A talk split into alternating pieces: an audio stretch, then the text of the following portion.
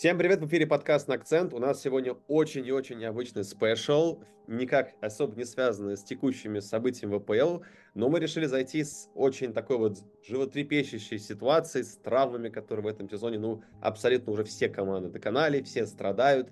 И у нас очень много вопросов сюда возникает э, со слушателями, со зрителями, вообще с обывателями, почему футболисты так часто ломаются, почему они такие все стали резко хрустальные.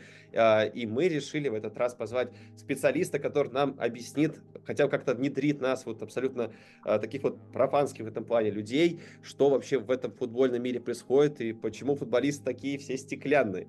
А, у нас сегодня в гостях Надежда Смирнова, старший реабилитолог ФК «Локомотив». Надежда, добрый вечер.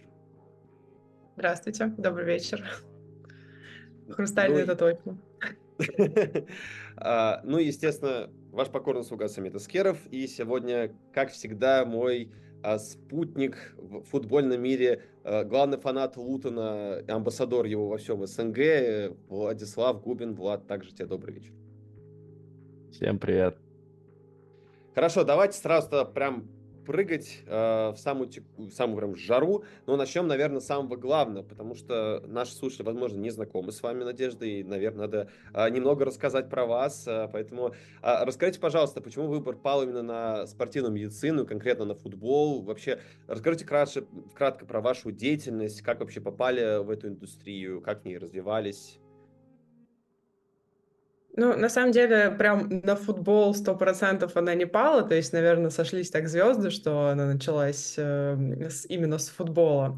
Но потом как-то так пошло, затянуло и осталось, в общем-то, в этой же деятельности. Вот, по части, э, как это все началось, э, ну, первоначально, как я вообще считаю, мое личное мнение, конечно, лучшие реабилитологи — это те, кто перенесли травмы на себе в профессиональном спорте, знают вообще, в принципе, как это все психологически давят на спортсмена, выучились, естественно, в высшем учебном заведении на направлении там, физическая реабилитация, либо это высшее медицинское образование, и уже пошли работать реабилитологом, э, там это либо э, врач по спортивной медицине, да, либо физический реабилитолог, именно тот, кто работает с педагогическим образованием. Вот, то есть у нас есть несколько вариантов работы, ну, если мы говорим про Российскую Федерацию. Вот. Есть, конечно, разница э, и спортивный врач, и реабилитолог. То есть эм, Спортивный врач это именно э, тот врач, который он полностью курирует команду, он ставит диагнозы, он выполняет все э, клинические исследования, э, естественно, он общается с реабилитологом и общается с главным тренером. То есть он как связующее звено э, именно по части диагноза того или иного спортсмена. Вот. Реабилитолог это как раз-таки тот специалист, который занимается восстановлением спортсменов, именно подбором э, упражнений для того, чтобы быстрее быстрее вывести спортсмена в общую группу, провести тестирование и, естественно, занимается профилактикой, то есть э, составляет программы, которые позволяют э, в дальнейшем спортсмену повторно не травмироваться, если он уже какую-либо травму получил, либо если мы говорим про первичную профилактику, то а, также не получить травму в дальнейшем, то есть если он ее еще не получил, то и в дальнейшем также продолжить успешно заниматься без травм. Такая основная разница. Ну, с базой мы, наверное, разобрались. Теперь, наверное, вопрос уже конкретнее к реабилитологу. Допустим, да, травму футболиста. Насколько у вас с тренерским штабом происходит взаимодействие? И насколько сильно они зачастую форсируют возвращение того или иного футболиста? И насколько быстро они вообще хотят получать обновление о состоянии игрока?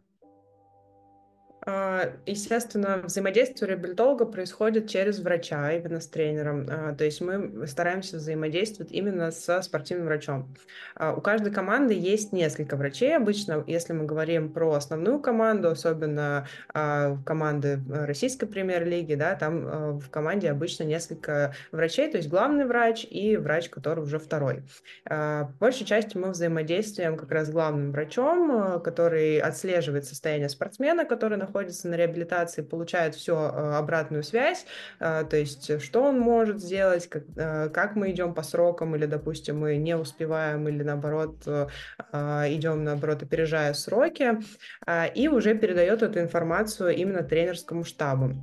А, по части форсирует ли тренерский штаб, э, ну, достаточно такой сложный вопрос, потому что э, а, все зависит от тренера, конечно же, от команды, в которой мы находимся. А зачастую, если э, тренер такой достаточно старой закалки, то здесь, наверное, он будет как бы ничего страшного, как вот э, тоже недавно была, был случай у нас, то есть бегать может? Может, значит, в общую группу уходит. Ну, то есть здесь все зависит, конечно же, тоже от тренера, его отношения к травмам, но Конечно же, а, зачастую, то есть если мы сталкиваемся с хирургическим вмешательством, то здесь, как правило, тренер, он обычно не лезет, он дает время полноценно, то есть восстановиться спортсмену, а, то есть вернуться в общую группу, естественно, уже без риска повторной травмы. Если мы говорим про мышечные травмы, то есть которые составляет очень большой процент в футболе, то здесь зачастую тоже форсируют, любят форсировать, потому что не считают, что это какая-то серьезная травма и думают о том, что, ну, как бы, если он уже нормально вроде бегает, то может и в общей группе побегать. В общем-то так. Тут вот я небольшой вопрос кину, просто сразу интересно стало из того, что рассказали. А вы можете как-то условно, вот, может быть, из вашей практики или практики ваших коллег, вот вопрос, вопрос возник, например, настоять на своем решении, что ну, человеку рано выходить на поле. То есть вы видите, допустим, да, вот тренер как бы форсирует и чисто из-за тактических соображений, да, допустим, важный футболист, э, неважно, на каком уровне, там, юниорском или на взрослом уровне, но вот вы понимаете, что вообще ему не вариант выходить, ну, прям блок нужно ставить. Как-то э, здесь вопрос именно не то, что авторитет, это совсем уместно сказать, больше вот как бы вас как специалиста могут э, послушать в штабе и сказать, ну все, нельзя вообще никак не выпускать, иначе будет рецидив. А, конечно, зачастую так и происходит. То есть э, мы стараемся, то есть мы приводим доводы, приводим примеры, к чему это может привести, приводим кому-то даже научные исследования, потому что, ну, как правило, то есть тренеру нужно вот доказательство того, что, ну, оно так действительно случится. Вот, то есть э, здесь различные подходы, вот, ну, естественно, по большей части все равно общается врач, то есть э, и здесь, естественно, если врач не может донести, то, э, к сожалению, то есть реабилитолог, э, он, э, не, ну, не то чтобы он не имеет права голоса, все равно имеет, но так как врач это как бы все-таки главная структура в медицинском штабе, то к нему будет больше прислушиваться. Но тоже все зависит также от врача. Есть врач, который промолчит, ну, как скажет тренер, так и сделает. Если, ну, сломается игрок, ну, значит, вот сломался игрок, то есть, да, и тут уже искать, э, ну, как бы виноват все равно будет врач, тут уже без вариантов, то есть у нас всегда на медицинский штаб очень э, э, много сваливается там каких-то э, недопониманий, то есть и э, тоже каких-то не то чтобы недопониманий, то есть они тоже требуют каких-то результатов, да, а если их нет, то, естественно, обязательно виноват именно медицинский штаб, вот, то есть у нас тренерский штаб всегда прав. А если мы говорим как раз-таки про взаимодействие, то, ну, как правило, мы не ищем кого-то одного виноватого, то есть мы, это именно всегда э, именно командная работа, э, именно, то есть врача, реабилитолога, тренера по физподготовке, массажиста, то есть нутрициолога, это вообще прям командная работа. И, конечно mm-hmm. же, если получается так, что игрок получает повторную травму, э, то виноваты все.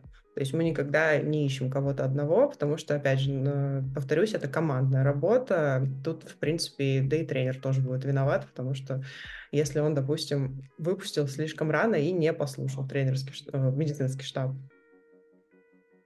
Вот как раз-таки, вот это прям, наверное, самый э, такой, знаете, вот то, что вы сказали, хорошо ложится на какие-то конкретные случаи, да, вот э, есть в АПЛ ряд футболистов, которые, ну, прям скажем так, наследники Абу-Диаби в свое время. Такой был футболист э, знаменитый в Арсенале, да, который вот был таким вот первым человеком, который ну, вот, взял с собой статус Хрусталя, да, и вот сейчас как бы его наследники, такое молодое поколение, к сожалению, да, вот такое вот не самое приятное звание получили.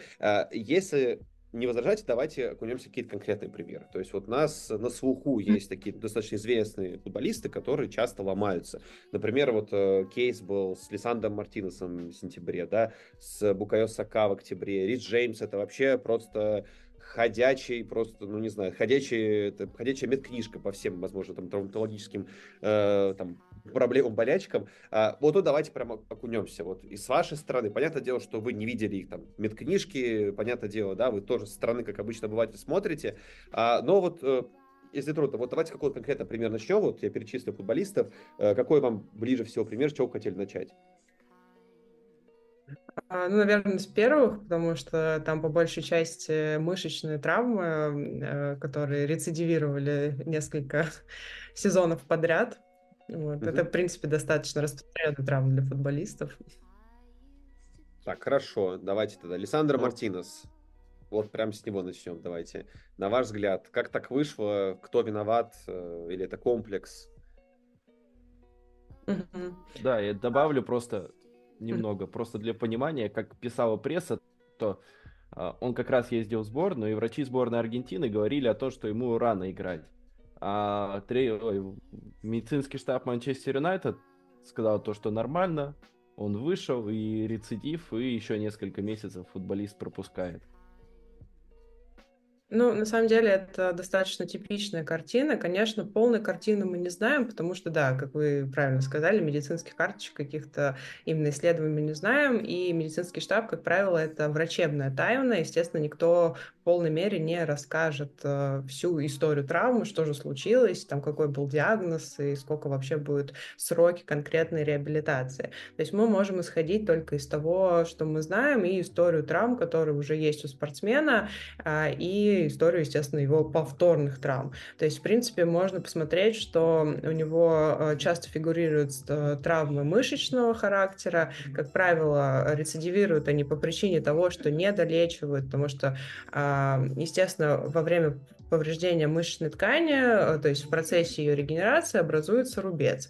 Вот. Как правило, мы даем время на то, чтобы этот рубец сформировался, укрепился, потом, естественно, был более эластичный, чтобы во время, если мы говорим там про подколенное сухожилие, то есть задняя поверхность бедра, то есть во время того же самого выполнения спринта, то есть, да, это, э, этот рубец, он выдержал такую колоссальную нагрузку а, и, естественно, не порвался. Как правило, э, из-за того, что раньше выпускают, допустим, в общую группу уже в полные стопроцентные нагрузки, а, данный рубец, он как бы сформировался, но полностью там, допустим, не укрепился, и происходят повторные разрывы либо выше рубца, либо ниже рубца, либо уже э, то же само, э, самое место.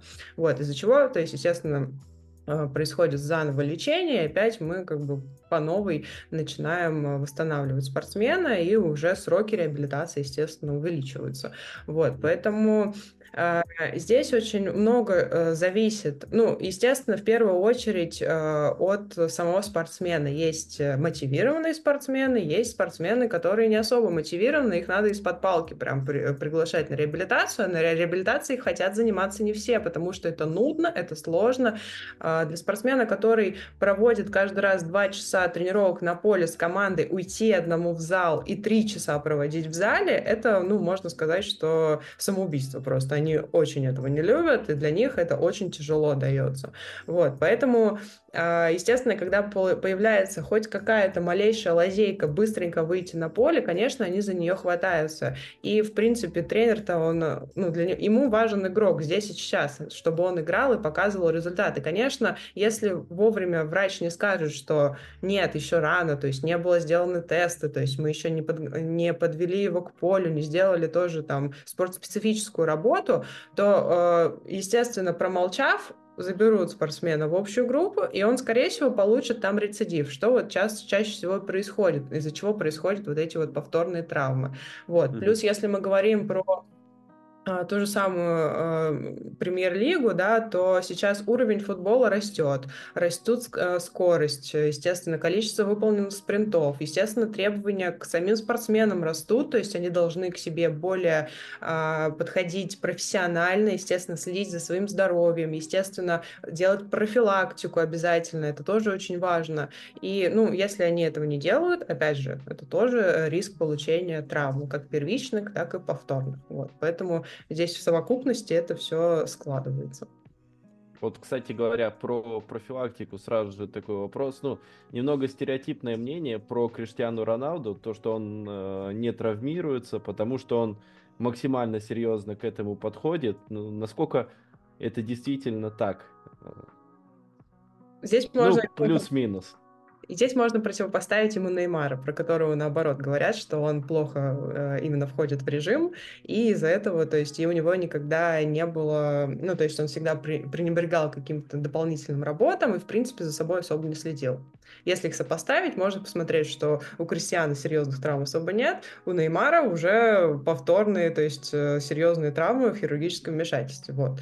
А здесь, на самом деле, э, ну, Кристиано Роналду всегда у нас стоит в большом примере для, для ребят, которые играют в академии, потому что а, это человек, который, ну, то есть он тратит Э, кучу денег, я бы сказала, на то, чтобы э, держать себя на уровне даже уже в таком возрасте, потому что он все-таки уже достаточно возрастной игрок. То есть э, все слышали и про его режим сна, и про температуру в комнате, в которой он соблюдает, да, то есть чтобы э, спать э, более там спокойно, естественно, все свои восстанавливаться. Вот, что у него свой нутрициолог, свой тренер по физподготовке и всего до кучи. То есть, ну, на самом деле, то есть, ну, там поддержка со всех сторон. Понятное дело, что не все э, Э, не у всех есть возможность так за собой следить, потому что не все сразу получают, ну, такие вот большие там, да, деньги для того, чтобы оплачивать, а, в принципе, работу всего персонала. Вот. Э, но всегда можно начать с малого, потому что в больших клубах, если мы говорим также про российскую премьер-лигу есть очень много стафа, который занимается и физиотерапией, и массажем, и реабилитацией, и физподготовкой, и нутрициологией, то есть питанием, и, в общем-то, всего до кучи. То есть и все готовы помочь. То есть здесь самое главное прислушиваться, выполнять рекомендации а, и, естественно, то есть, э, ну, общаться со штабом, э, именно, ну, что-то спрашивать, узнавать, потому что всегда что-то интересно, а, именно как вырасти как игрок, да, и как себе помочь, чтобы продолжать играть дальше на высоком уровне, там, не серьезно не травмируясь. Вот, поэтому, да, э, я согласна, что Криштиану, то есть он всегда идет в пример, И за ним ну, нужно равняться, ну, как именно пример того, как спортсмен профессиональный э, должен за собой следить именно за своим здоровьем. Я тут э, дополню еще про вот восстановление, раз пошли в эту тему. Отличный пример, наверное, не знаю, знаете или нет. Э, есть такой вот э, уже легендарный, по сути, футболист Тиаго Силва, который выступает за Челси, ему там уже 30, сколько там, 38, если не ошибаюсь, лет. Э, вот он как раз-таки один из тех людей, которые... Даже. Да, 39.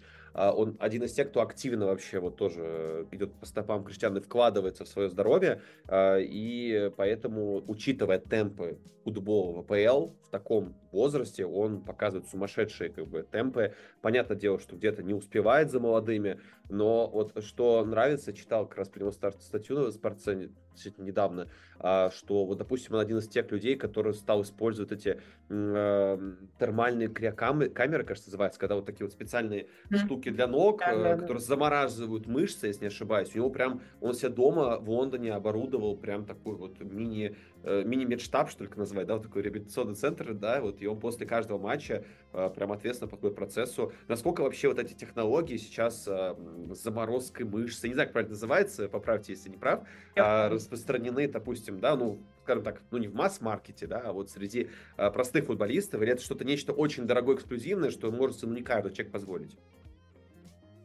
Э, да, все верно. Криокамера достаточно дорогое удовольствие, и э, позволить его могут себе только э, клубы, которые располагают определенным финансированием. А, могу сказать, что у нас нету криокамеры, вот, но она есть в футбольном клубе ЦСКА, это сто процентов. Они как раз-таки себе заказывали ее в прошлом сезоне.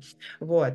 И она является, ну, на самом деле, очень классная вещь, то есть для восстановления после интенсивных нагрузок особенно, а, то есть для того, того, чтобы именно а, мышцы восстановились, то есть полностью организм, да, снять этот воспалительный процесс, который происходит после интенсивных тренировок именно в самих мышцах, а, чтобы не было, как это выражается, как часто говорят, да, там скопление молочной кислоты, вот из-за этого, в общем-то, все это дело болит, на самом деле, то есть мышцы находятся в отеке после большой интенсивной нагрузки, и за счет именно криокамеры, то есть за счет вот этого воздействия холода, да, то есть, ну, как бы отек, естественно, снижается, и не так сильно переносится эта нагрузка, то есть не так сильно мышцы болят. Вот, что также снима, снижает э, риск травматизма. На самом деле, то есть если мы говорим про что-то более проще, чем криокамера и то, что можно сделать бесплатно дома, то есть это залезть в холодную воду, это то же самое. То есть mm. определенной температуры, опять же, то есть есть холодовые ванны, это э, тот же самый эффект, то есть мы э, э, в определенное время, ну, то есть определенную температуру, то есть не сначала не самую низкую, то есть начинается все а, с, там, с 5, там, 6 минут, да, то есть для того, чтобы подготовить организм тоже, и постепенно время наращивается. То есть тоже спортсмены часто, особенно а, в летний период, то есть когда сборы в каких-то жарких странах э, при высокоинтенсивных нагрузках после тренировки опускаются в эту холодовую ванну, холодовую бочку, и выдерживают там, ну, порядка там 10-15 минут, опять же, если они а, первоначально готовы, в общем-то, к этим процедурам. Хорошо, последний вопрос по персонале, мы дальше перейдем на что-то более общее. А, Рис Джеймс, человек, который на суху англоязычной как бы, аудитории, да, один из самых таких перспективных и классных э, уже топ футболистов, да, на своей позиции в Англии, да, вступать в сборную Англии, футболист Челси, а, и вот он уже два или три последних как бы сезона постоянно травмируется, постоянно, причем у него проблема та же самая, э, с задней поверхностью бедра, то есть он постоянно ее тянет, mm-hmm постоянно у него рецидивы, и он там по статистике, если собирать смотреть, он за последние два или три года очень мало сыграл матчей, очень мало. То есть его возвращение, он возвращается буквально там на два месяца, потом вылетает там на 3-4 и так постоянно. А в этот раз он последний раз, когда получил травму, там пару месяцев назад, если ошибаюсь, а, все-таки пошел на операцию. А, и сделал операцию у одного там известного финского врача, который там чуть ли не там самый известный человек, который вообще делает операции, а, вот именно по вот в этой специализируется, в общем, в этой сфере. А, в чем вопрос, собственно, у нас? А, когда обыватель видит у футболиста постоянные рецидивы, да, или там, проблемы с одной и той же там областью мышц там, и так далее, ну, кричат, иди делай операцию, иди делай операцию, и ну, как бы даже в жизни познаем, что э, хирургические там вмешательства это, ну, как бы самая крайняя мера. А, насколько mm-hmm. в вашей практике было распространено, что человек э, ну, шел на операцию из-за там какого-то там, дать большое количество травм, и потом мог спокойно вернуться в футбол и даже набрать предыдущую форму, или даже, может быть, даже еще сильнее вернуться, то есть еще лучше форме. Насколько вообще операция это э, нужная мера, или можешь как-то как митигировать это? Ну, на самом деле, вы верно сказали, то есть операция – это самая крайняя мера, к которой мы прибегаем. А здесь э, все начинается, естественно, с оценки уровня вообще а, самой травмы, то есть какая степень, а, а, насколько можно консервативно с ней справиться. Как правило, то есть если мы говорим про мышечную травму, то, естественно, здесь э, а, операция, вот, я не знаю, в самый последний момент только думается, потому что здесь, э, как правило, прибегают только к консервативному лечению. Конечно, если эта травма, опять же, при должном уходе постоянно рецидивирует, то есть мы соблюдаем все протоколы, то есть подводим в общую группу, все верно, а, все верно, то есть выполнено, но она все равно продолжает рецидивировать, да, и то есть мы а, здесь уже кроется, видимо, в чем-то другом э, именно сама причина этой постоянной травматизации, то здесь, да, то есть для того, чтобы э, уже не мучить спортсмена, да, то есть он не может достаточно нормально играть, то есть он постоянно вылетает, это уже, да, это крайняя мера, то есть мы попробовали консервативно его восстановить, там, условно, уже прошло достаточно много времени, но никак не получается, то здесь уже прибегается к помощи хирурга. Если мы говорим про, опять же, травмы капсульно-связочного аппарата, то есть это все, что касается там передней крестообразной связки, например, которые часто травмируются в футболе, а, а, травмы голеностопного сустава, то есть подворота лодыжек, все такое. А, то есть здесь также смотрится по наличию нестабильности сустава. То есть если у спортсмена выраженная нестабильность, и, ну, то есть здесь только вариант э, лучше его быстрее прооперировать, и как бы, чтобы он быстрее вернулся на поле. То есть нет времени на то, чтобы ждать, давайте попробуем, да, если сустав уже нестабилен, значит, что он, ну, в дальнейшем, то есть не даст ему нормально играть в футбол, и то, что присутствует смена направления частая, да, и, как бы, естественно, такие нагрузки он просто не выдержит. Вот здесь уже, да, а, помощь хирурга, операция и реабилитация уже с выходом полноценным а, в общую группу. А если мы говорим про такие травмы, как, допустим, а, повреждение мениска, да, они тоже бывают разные, какие-то требуют хирургического вмешательства, какие нет. Но по большей части, то есть также 90% можно вылечить консервативно. А, то есть если нет блокировки сустава, то есть сустав нормально двигается, но у нас беспокоят только болевые ощущения, да, при должном также лечении ребята восстанавливаются, возвращаются в общую группу. То есть здесь э, тоже нет никаких проблем. Вот. Э, задний крестообразный крестную связку вообще, в принципе, мало кто оперирует. А, то есть в основном э, данный вид травмы, э, то есть травмы задней крестообразной связки, э, успешно лечится консервативно. И есть несколько игроков российской премьер-лиги, которые играют в стартовом составе, в общем-то, в основной команде с такой травмой. Так, ну перейдем, наверное, дальше к частности.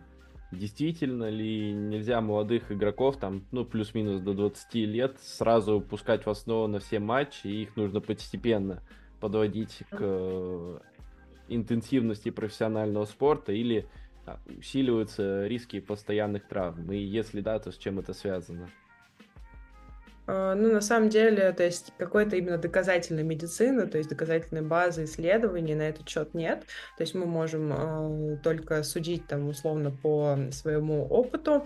И э, здесь на самом деле суть именно э, в разных, э, разной интенсивности. То есть у дублирующей команды, допустим, и у основной команды. И, естественно, когда, э, допустим, спортсмен э, с дублирующей командой, то есть поднимается в основу, ему сразу тяжело влиться в э, их темп, потому что, ну, как правило, в основной команде у них количество каких-то линейных перемещений, то есть смен направления, количество торможений, то есть спринтов и сама максимальная скорость у них выше. Вот, естественно, те, кто поднялся, то есть там с той же самой дублирующей команды или вообще из другой лиги, да, естественно, им, значит, сразу сложно вступить вступить в этот темп. И э, здесь, как правило, э, если ну, грамотный медицинский штаб, э, тренерский штаб, то они формируют им э, отдельную, допустим, э, группу, либо с тренером по физподготовке, либо э, собирают ребят, которые э, только недавно, в общем-то, зашли в команду, да, и они э, набирают там объемы уже, в общем-то, отдельно и уже постепенно э, именно возвращ... э, присоединяются к основной команде.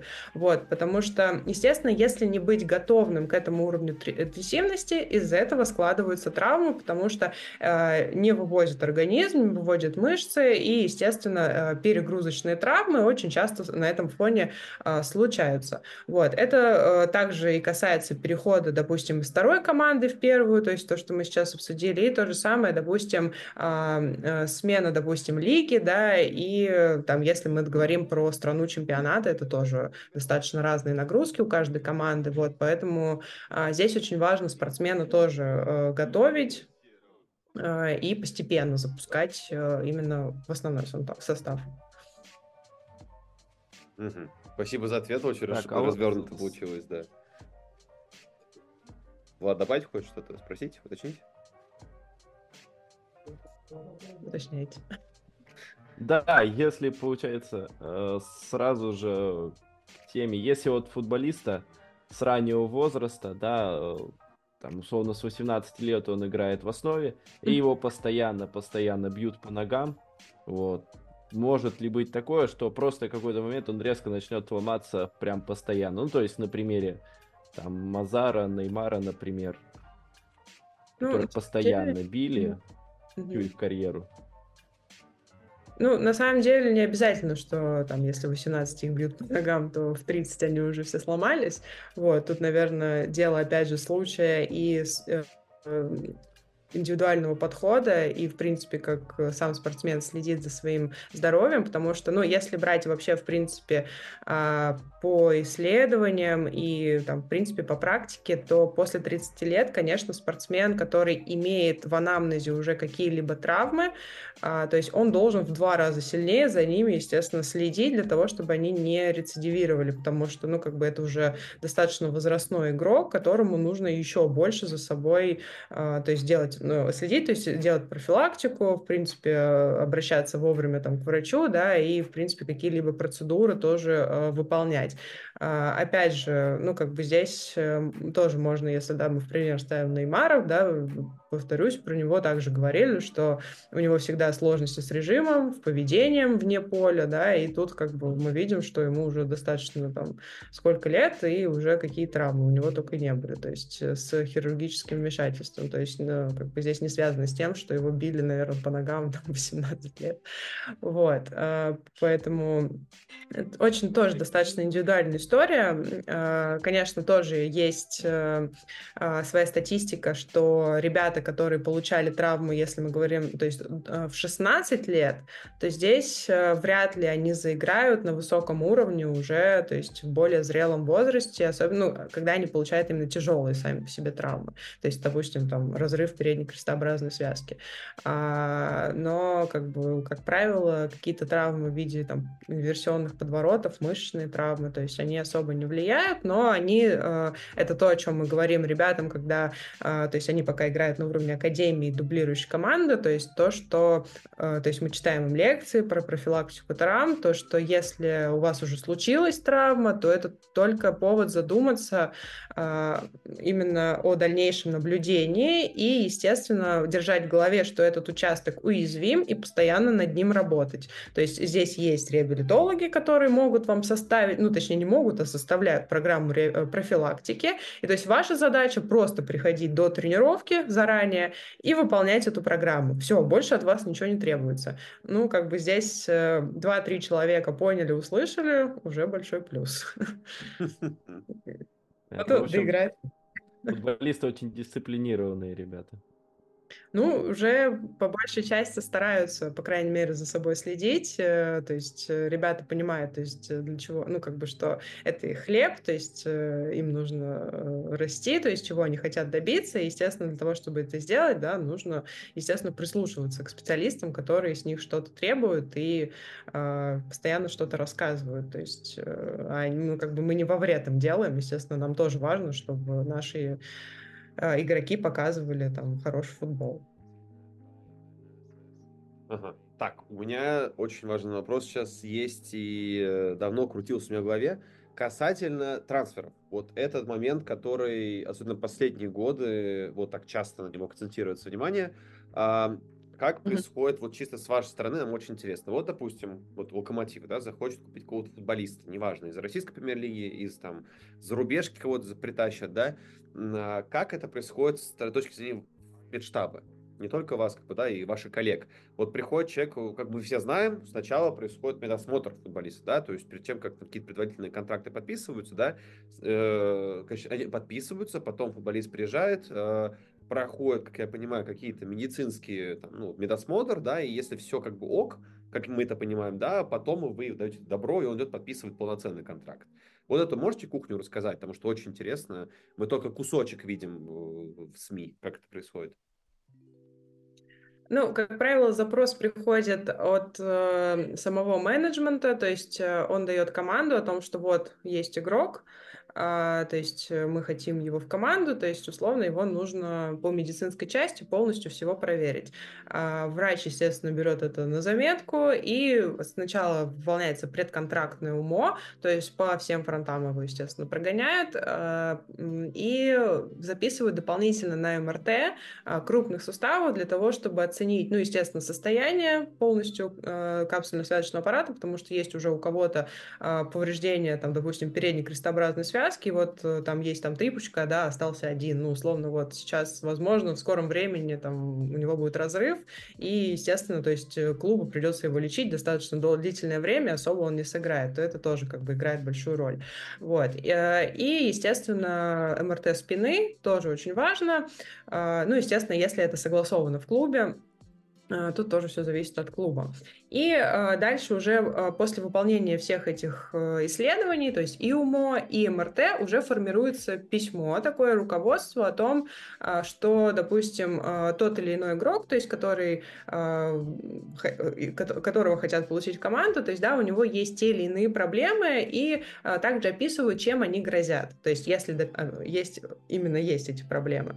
Вот, естественно, если их нет, то никто препятствовать не будет. То есть, на самом деле, были такие ситуации, когда приезжали игро- э, игроки, э, ну, в частности, там недавно, допустим, один игрок, э, э, его, то есть он уже тренировался с командой, то есть все было здорово, э, прям забивал, то есть прям очень понравился, очень прям хотели его забрать в команду, но сделали МРТ и посмотрели на том, что а, по-моему, там не было передней крестообразной связки, если не ошибаюсь. Вот. И, ну, то есть, э, вроде как, ну, колено стабильно, то есть, играет, но, видимо, на чем-то еще держится. И, естественно, дали отворот-поворот. То есть, здесь именно медицинский штаб э, настоял, да, и, в общем-то, игрок улетел обратно.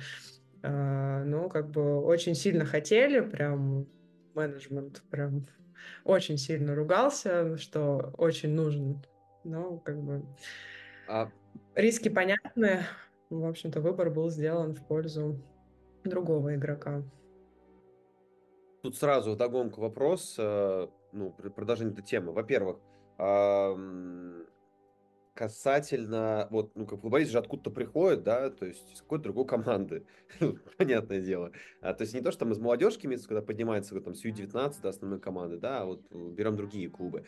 А вы как-то коммуницируете с э, штабом команды там предыдущие, какой-то профайл берете с игрока, просите, да, там прислать список там какой-то характеристики, да, его там, грубо говоря, медкнижку, да, на своим обычным языком. А, или и тот же самый вопрос догонку касается а, футболистов часто из сборной, да, то есть э, хорошо, там, Локомотив, там, футболист в основном сборной России, там, понятно, да, у вас, скорее всего, какая-то связь по-любому есть с медштабом сборной. А если мы говорим про иностранных футболистов, да, допустим, там, из Южной Америки, да, американских стран берем, а, берем, там, из Ближней Азии, например, да, там, еще откуда-то, а, вот этот connection между вами, какой-то нетворкинг происходит э, во время работы, или каждый сам там сидит в своем клубе, вот, без обмена информацией? А, нет, обязательно коммуницируем, то есть если какая-то информация нужна, обязательно запрашивают. А не факт, что ее предоставят э, в полной мере, да, но стараются в таком, в таком случае уточнять не только у одного человека, у врача, но, возможно, либо у второго врача, либо у тех, кто там уже работал, то есть все равно есть несколько связей, и все между собой знакомы. Вот, как правило, тоже у меня были ситуации, то есть когда игроки переходили из нашего клуба, допустим, в другой, именно э, штаб э, другого клуба, то есть э, связывался непосредственно со мной и спрашивали, то есть, ну, как там было что-то, там, как, что, что можешь сказать про игрока. Вот, ну, естественно, то есть не считают информацию какой-то, ну, естественно, э, у нас есть врачебная тайна, то есть, да, там какие-то э, именно четкие диагнозы все равно знает только врач, и, как правило, он их э, не раскрывает, вот.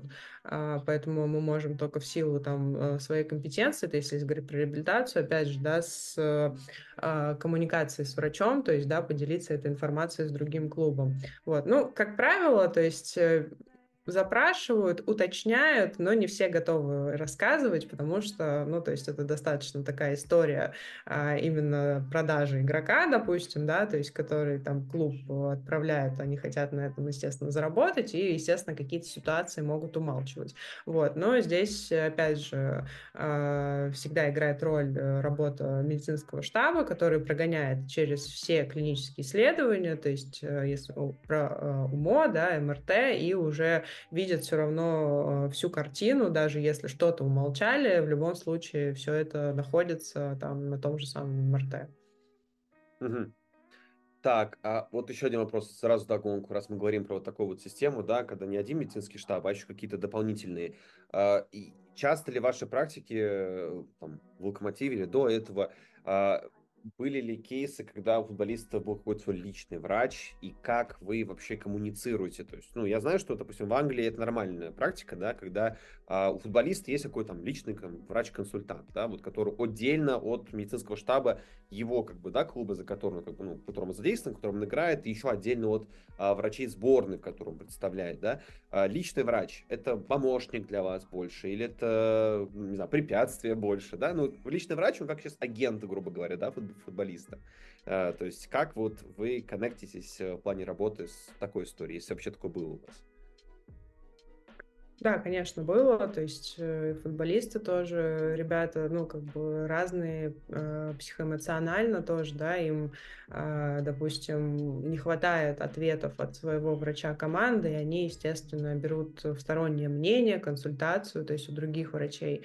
А для нас э, самое главное — это э, само спокойствие игрока. То есть, естественно, нет смысла ругаться там с пеной изо рта о том, что я врач команды, и вот ты сказал там другому, э, ты сходил к другому врачу, он тебе все сказал неправильно. Вот, то есть, на самом деле, у игрока в этот момент голова вот такая, и он не понимает. То есть, ему один сказал одно, он сходил к другому, он сказал другое, вот, и кому верить, он тоже не понимает, то есть, да, возможно, с его врачом были какие-то прецеденты ранее, там, да, там, не то чтобы неверные постановки диагноза, но, может быть, что-то там случилось, и, естественно, ну, доверие в этом плане тоже как-то снижается, и вот он уже как бы ближе относится к своему врачу, вот, поэтому э, ситуации, конечно, такие бывают, и сам, э, самый хороший выход из этой ситуации, это когда э, врач э, вместе с игроком другом, едет к этому другому врачу, ну, либо хотя бы созванивается, и обсуждает вот эту ситуацию именно коллегиально. То есть э, здесь нет смысла перетягивать канат друг на друга, потому что все равно, э, ну, требовать будет тренер, ему нужно будет там четкие сроки какие-то, вот. Естественно, когда там э, происходит вот эта вот путаница, да, то есть здесь можно очень здорово сделать себе во вред. Вот, поэтому здесь самое главное, то есть чтобы э, эмоционально был игрок сохранен, поэтому мы э, берем игрока, едем к этому врачу или приглашаем этого врача к себе, общаемся, приходим к общему знаменателю, то есть, да, здесь игрок видит о том, что, ага, моим здоровьем заинтересованы, то есть, да, они хотят мне помочь, они хотят эту проблему решить вместе, здорово, значит, я на правильном пути. Вот, и в таком случае все, и восстановление его очень успешно проходит. Здесь только такой выход из ситуации.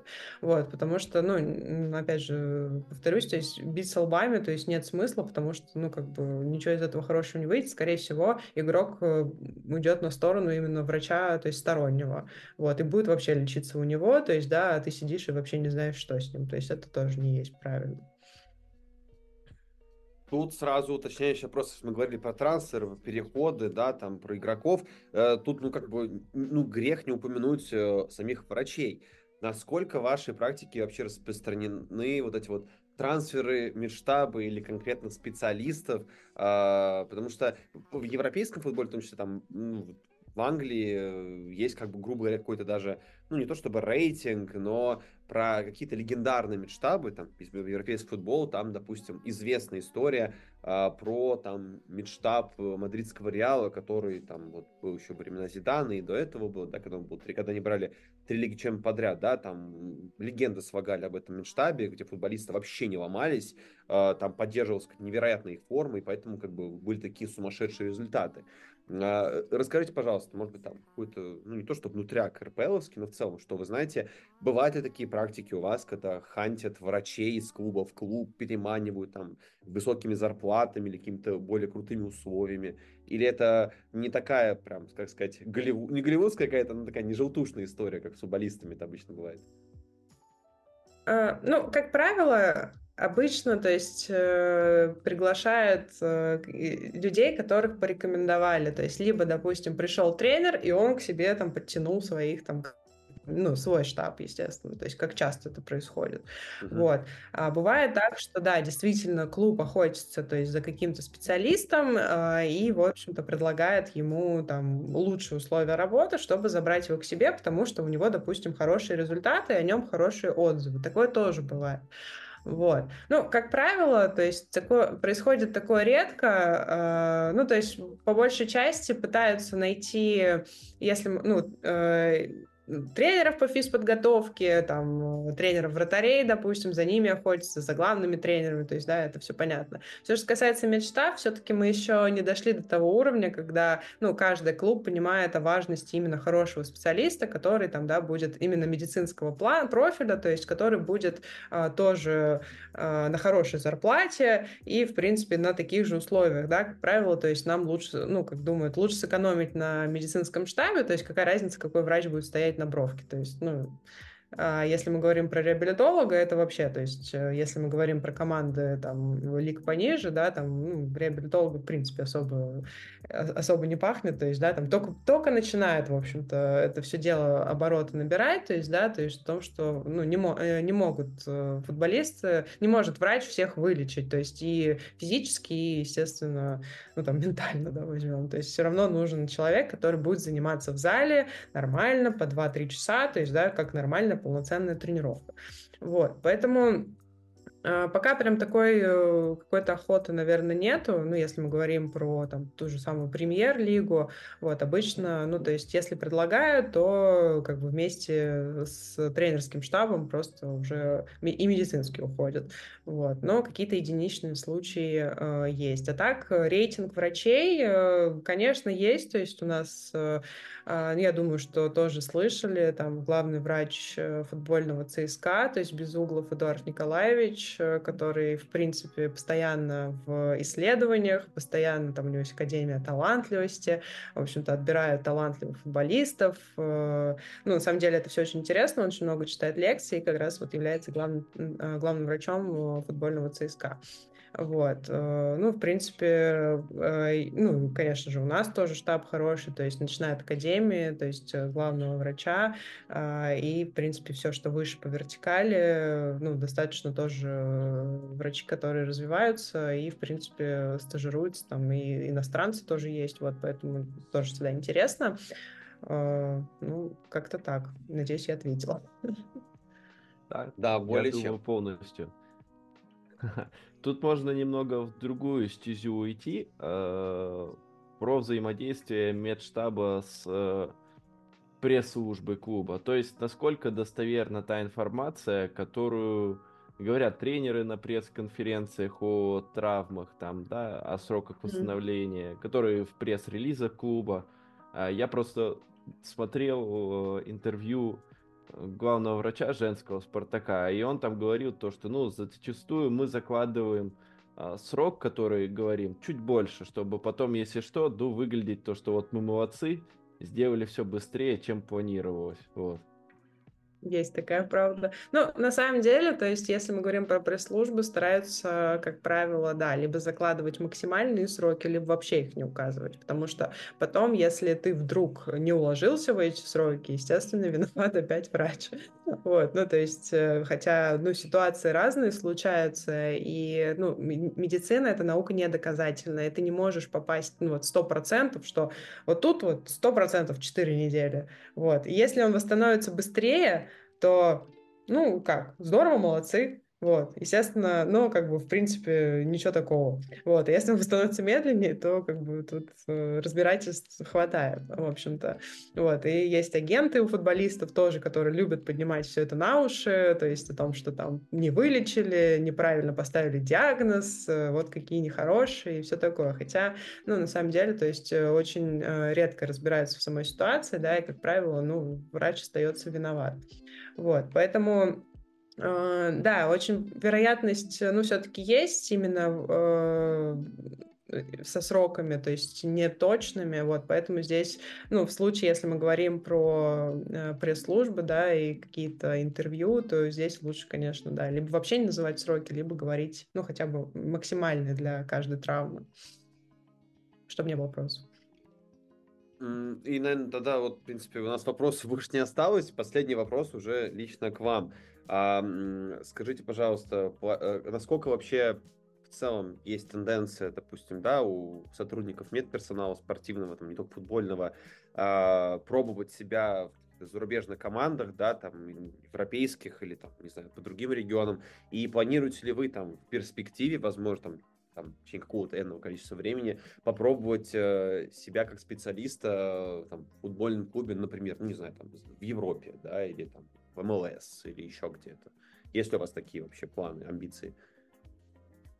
Ну, план амбиций, конечно, всегда есть и всегда хватает. А если быть реалистичными, то э, есть, конечно, тенденция, но, наверное, она больше какие-то сейчас э, в связи с всей ситуацией более дружественные страны. То есть, если мы говорим про Сербию, допустим, э, а, либо про ту же самую Грузию, вот, а, потому что а, в прошлом году я ездила на стажировку в Цервена Звезда в клуб, и как раз, то есть общалась с их медицинским штабом, очень интересно, прям на самом деле у них действительно есть чему поучиться и взять себе в работу, и как раз, ну то есть э, сербы, они вроде как э, по большей части работают со своим медштабом, то есть и своими игроками, и, в принципе, у них, если посмотреть, там одни сербы. Вот. Э, то есть они прям делают ставку на своих. Э, но при этом, то есть, когда я уезжала, то есть э, предложили, ну, как бы, не хотите ли вы поработать? То есть, ну, в академии, конечно же, но как бы именно в клубе в Сербии. Вот. Достаточно интересно. Я думаю, что такие предложения открыты ну, частенько. Здесь, ну, естественно, знание языка, как правило, всегда в выигрыше хотя бы английского, то есть сербский в любом случае будет по ходу дела.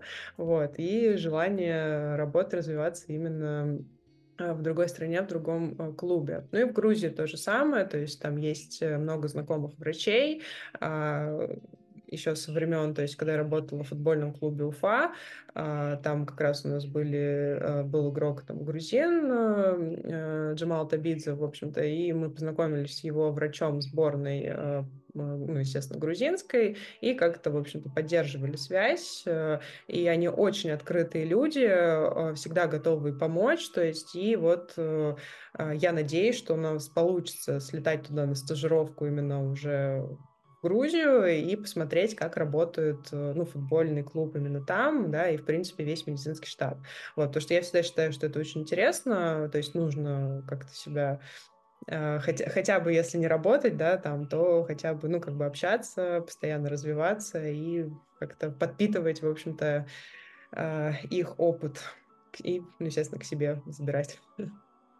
Вот мы хоть и про английский футбол, но тут интересно, допустим, конечно, наши клубы сейчас в Еврокубках не участвуют, но примерно с такой обывательской точки зрения я представляю, что, ну, возможно, там Локомотив Цервена Звезда, ну, плюс-минус на одном уровне в футбольном плане, да, э, вот, ну, может, Цервена Звезда, с учетом того, что они в Европе играют, может быть, чуть лучше где-то будут, ну, это так, может, на одном уровне. А насколько различается работа именно медицинских штабов, то есть есть ли э, какие-то существенные различия или то, что приехали, допустим, в Сербию, э, увидели что-то радикально новое или что-то радикально другое? Да, с точки зрения организации, да. добавлю здесь немножко, вот с точки зрения организации, вот расширить, если, да, а, допустим, да, вот э, может ли сильно отличаться, например, медштаб локомотивами с точки зрения организации, да, и, на, допустим, медштаб Манчестер Юнайтед, да, или Барселоны. То есть, или это, в принципе, одинаковая структура на бумаге, да, которая отличается лишь, там, не знаю, техническими, там, ну, аппаратурой, да, там, техникой и количеством людей, условно. Ну, конечно, э, я все-таки считаю, что э, ну, Европа и есть на то Европа, то есть, да, скорее всего, не то чтобы уровень квалификации у них выше, но у них, э, наверное, больше возможностей, и, может быть, это подпитывается тоже каким-то финансовым с финансовой точки зрения, да, желание, так сказать, работать и, в общем-то, все это дело развивать, что у них тоже много медицинских различных исследований, научных данных и всего остального, то есть которым, с которыми они тоже, в принципе, де, э, делятся, а, но э, им большой плюс, то есть они все равно остаются на связи, там, несмотря ни на что, и там есть там тоже некоторые а, подвязки, допустим, у нашего клуба, да, то есть связаться, допустим, с немецкими врачами, да, там, либо с врачами тоже из других э, клубов топовых. В общем-то, это тоже большой плюс.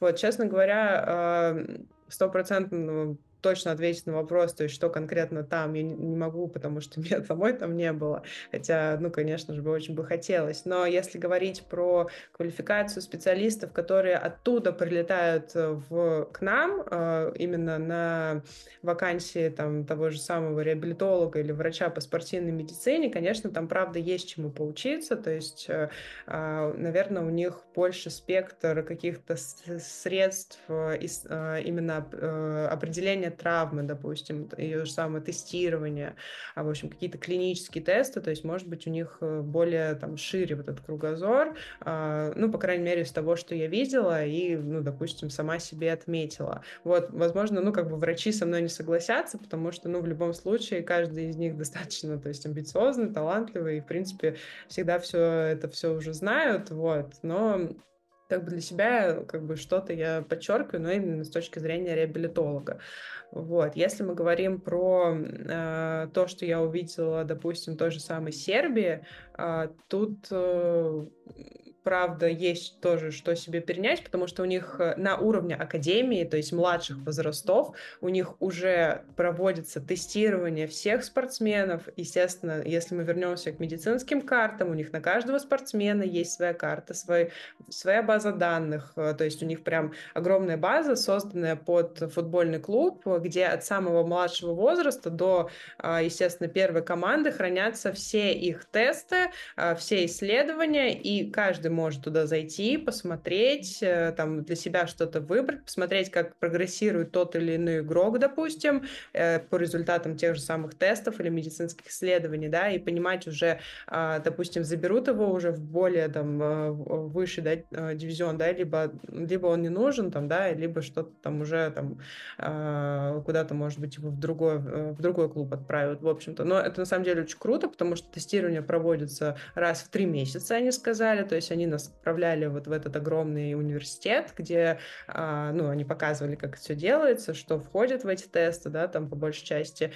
Э, и у каждого, э, у каждого ребенка, начиная с академии, уже есть э, программы профилактики, естественно, есть эм, реабилитологи, которые этим занимаются, и уже ребятам прививают с э, младшего возраста, что нужно заниматься своим здоровьем, и как бы уже тоже по результатам тестов составляют им индивидуальные программы, по которым они работают, растут э, и как бы прогрессируют. Ну, это топ, это правда очень круто, и, ну, к сожалению, честно сказать, у нас такого нет.